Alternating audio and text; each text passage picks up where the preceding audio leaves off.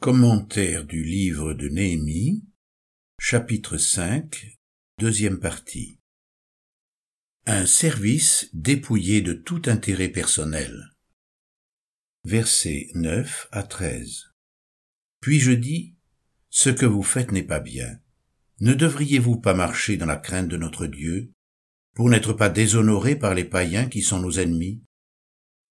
Moi aussi, mes frères et mes jeunes serviteurs, nous leur avons prêté de l'argent et du blé. Remettons-leur donc cette dette. Rendez-leur aujourd'hui leurs champs, leurs vignes, leurs oliviers et leurs maisons, ainsi que le centième de l'argent, du blé, du mou et de l'huile que vous avez exigé d'eux comme intérêt. Ils répondirent, Nous les rendrons, et nous ne leur demanderons rien. Nous ferons ce que tu dis. Alors j'appelai les sacrificateurs devant lesquels je les fis jurer de tenir parole et je secouai la poche de mon manteau en disant que Dieu secoue de la même manière hors de sa maison et de ses biens tout homme qui n'aura pas tenu parole, et qu'ainsi cet homme soit secoué et laissé à vide. Toute l'assemblée dit Amen, et loua l'Éternel. Et le peuple tint parole. Pourvoir aux besoins des autres. Néhémie reprend sévèrement son peuple en le replaçant devant la sainteté de Dieu, ne devriez-vous pas marcher dans la crainte de notre Dieu?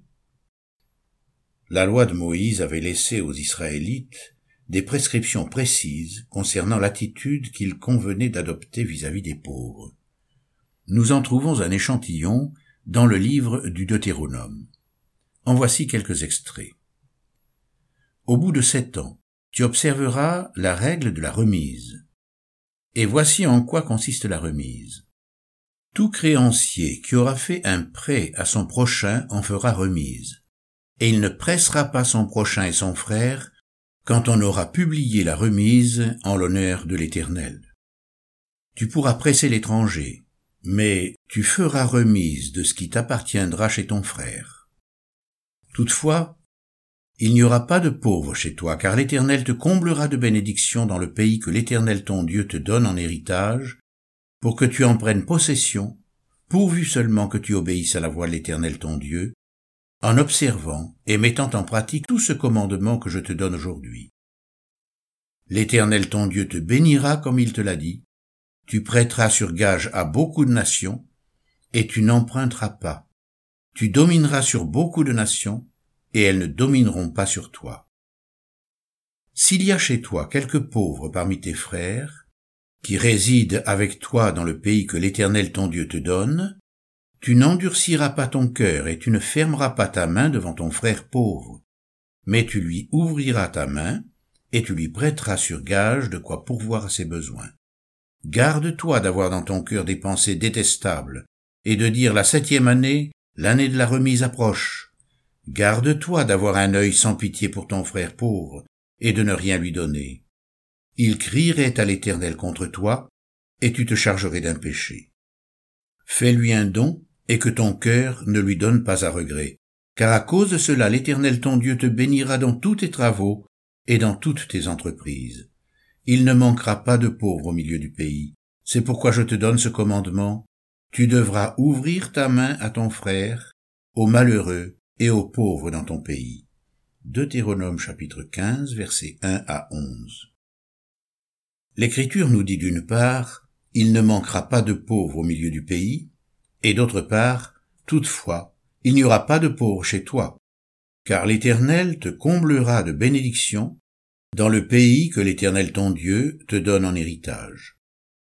Autrement dit, il y aura toujours des pauvres, mais il faudra s'en occuper et s'en charger, de telle sorte qu'il n'y en ait plus dans le pays. L'indigence surviendra toujours, mais il faudra veiller à ce qu'elle ne s'installe pas. En réalité, le Seigneur nous fait une promesse. L'indigent ne restera pas un indigent grâce à la miséricorde et à la générosité de ses frères. L'ordre est donné aux plus nantis de ne pas fermer leur cœur et de ne pas donner à regret.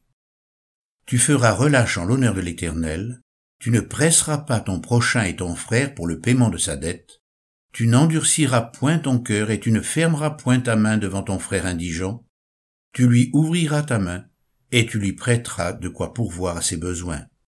Garde-toi d'être méchant, garde-toi d'avoir un œil sans pitié pour ton frère indigent et de lui faire un refus. Donne-lui et que ton cœur ne lui donne point à regret. Le Nouveau Testament est loin d'annuler de telles prescriptions. Souvenons-nous de la grâce manifestée au milieu des premiers chrétiens après l'effusion de l'Esprit. N'ont-ils pas mis en pratique d'une manière merveilleuse ce que prescrivait la loi de Moïse? La multitude de ceux qui avaient cru n'était qu'un cœur et qu'une âme. Nul ne disait que ses biens lui appartinssent en propre, mais tout était commun entre eux. Les apôtres rendaient avec beaucoup de force témoignage de la résurrection du Seigneur Jésus. Et une grande grâce reposait sur eux tous, car il n'y avait parmi eux aucun indigent. Tous ceux qui possédaient des champs ou des maisons les vendaient, apportaient le prix de ce qu'ils avaient vendu, et le déposaient aux pieds des apôtres. Et l'on faisait des distributions à chacun selon qu'il en avait besoin. Acte 4, versets 32 à 35. Certaines communautés juives ou non chrétiennes, telles que les francs-maçons, ont tenté de pratiquer ce principe d'égalité, aussi est-il affligeant qu'il soit si peu pratiqué dans l'Église chrétienne. Halte à l'avarice. Il y a lieu de se réjouir et d'être reconnaissant de la générosité de certains chrétiens, grâce auxquels l'œuvre de Dieu subsiste. Cependant, il n'en est pas de même pour tous. Beaucoup, jalousement maîtres de leurs possessions, désirent servir Dieu, mais tant que cela ne touche pas à leurs intérêts. Or, selon l'Écriture, le service chrétien est grandement concerné par cette question des biens et de l'aide matérielle. Il y avait à Jaffa une femme du nom de Tabitha, ce qui se traduit Dorcas. Elle faisait beaucoup d'œuvres bonnes et d'aumônes. Acte chapitre 9 verset 36.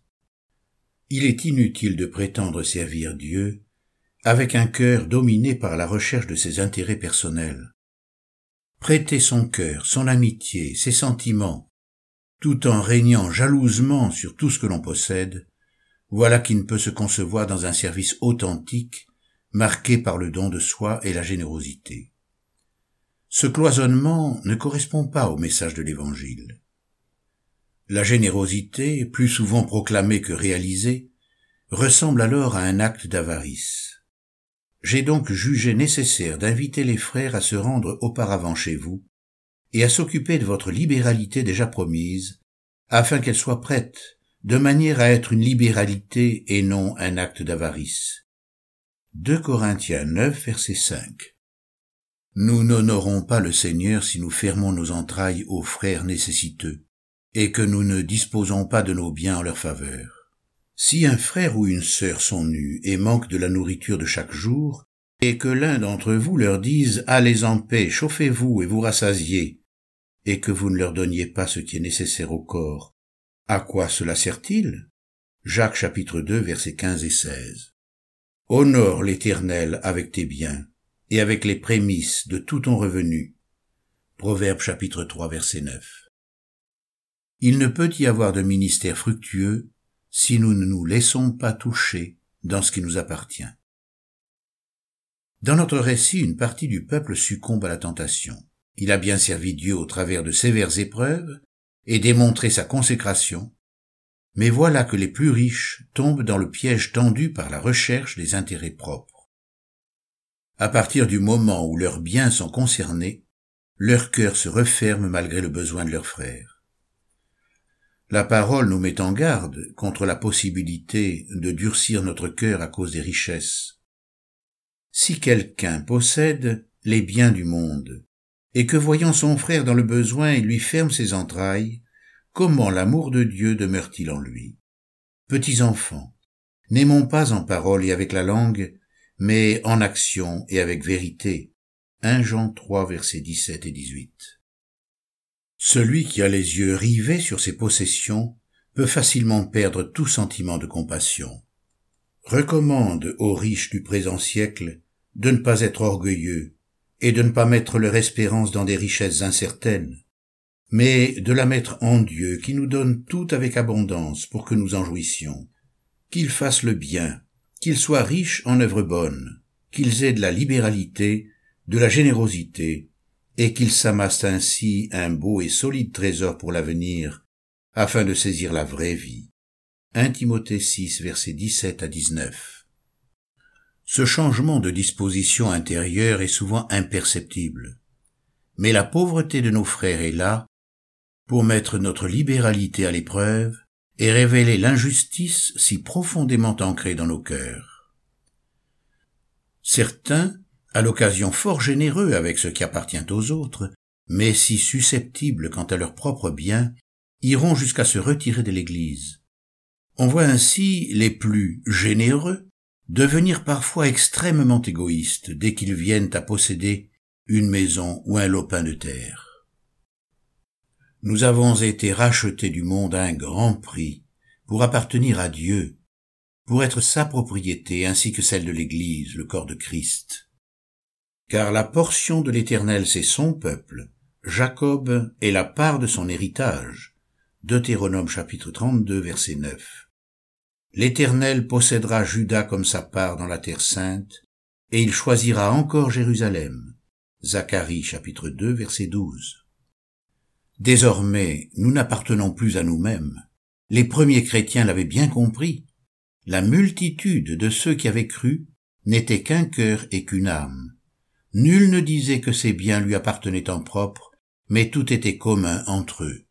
Acte chapitre 4 verset 32. La propriété privée est un don de Dieu. Elle fait partie intégrante de l'ordre institué. Lorsque l'apôtre Paul écrit aux Corinthiens, Ce ne sont pas vos biens que je cherche, dans 2 Corinthiens 12, verset 14, il confirme le bien fondé de la propriété privée. Celle-ci doit être respectée et protégée. Le péché du jeune homme riche est son attachement immodéré à ce qui lui avait été confié. Matthieu chapitre 19 verset 21. La Bible réprouve l'avidité, l'égoïsme, le luxe, et ceux qui ajoutent maison à maison et qui joignent champ à champ jusqu'à ce qu'il n'y ait plus d'espace. Ésaïe chapitre 5 verset 8. La propriété devient un instrument de domination. Elle est dès lors entachée d'injustice sociale. À Jérusalem, le baptême de l'esprit avait balayé chez les chrétiens toute perversion de l'instinct de propriété. Faute d'ouvrir leur cœur à cette nouvelle liberté, de nombreux croyants, aisés matériellement, connaissent pourtant une vie spirituelle misérable. Cherchant vainement à porter du fruit, ils attendent désespérément des occasions de service qui ne viendront jamais. Avec le sentiment illusoire d'être généreux, ils repoussent toujours à plus tard dans leur cœur le moment de se séparer d'un quelconque bien pour soulager la détresse du frère dans l'infortune ils mourront finalement stériles, sans avoir jamais saisi le moment opportun. Il en est ainsi de celui qui accumule des trésors pour lui-même, et qui n'est pas riche pour Dieu. Luc chapitre 12 verset 21. L'œuvre de la grâce et la croissance spirituelle sont alors paralysées dans leur vie.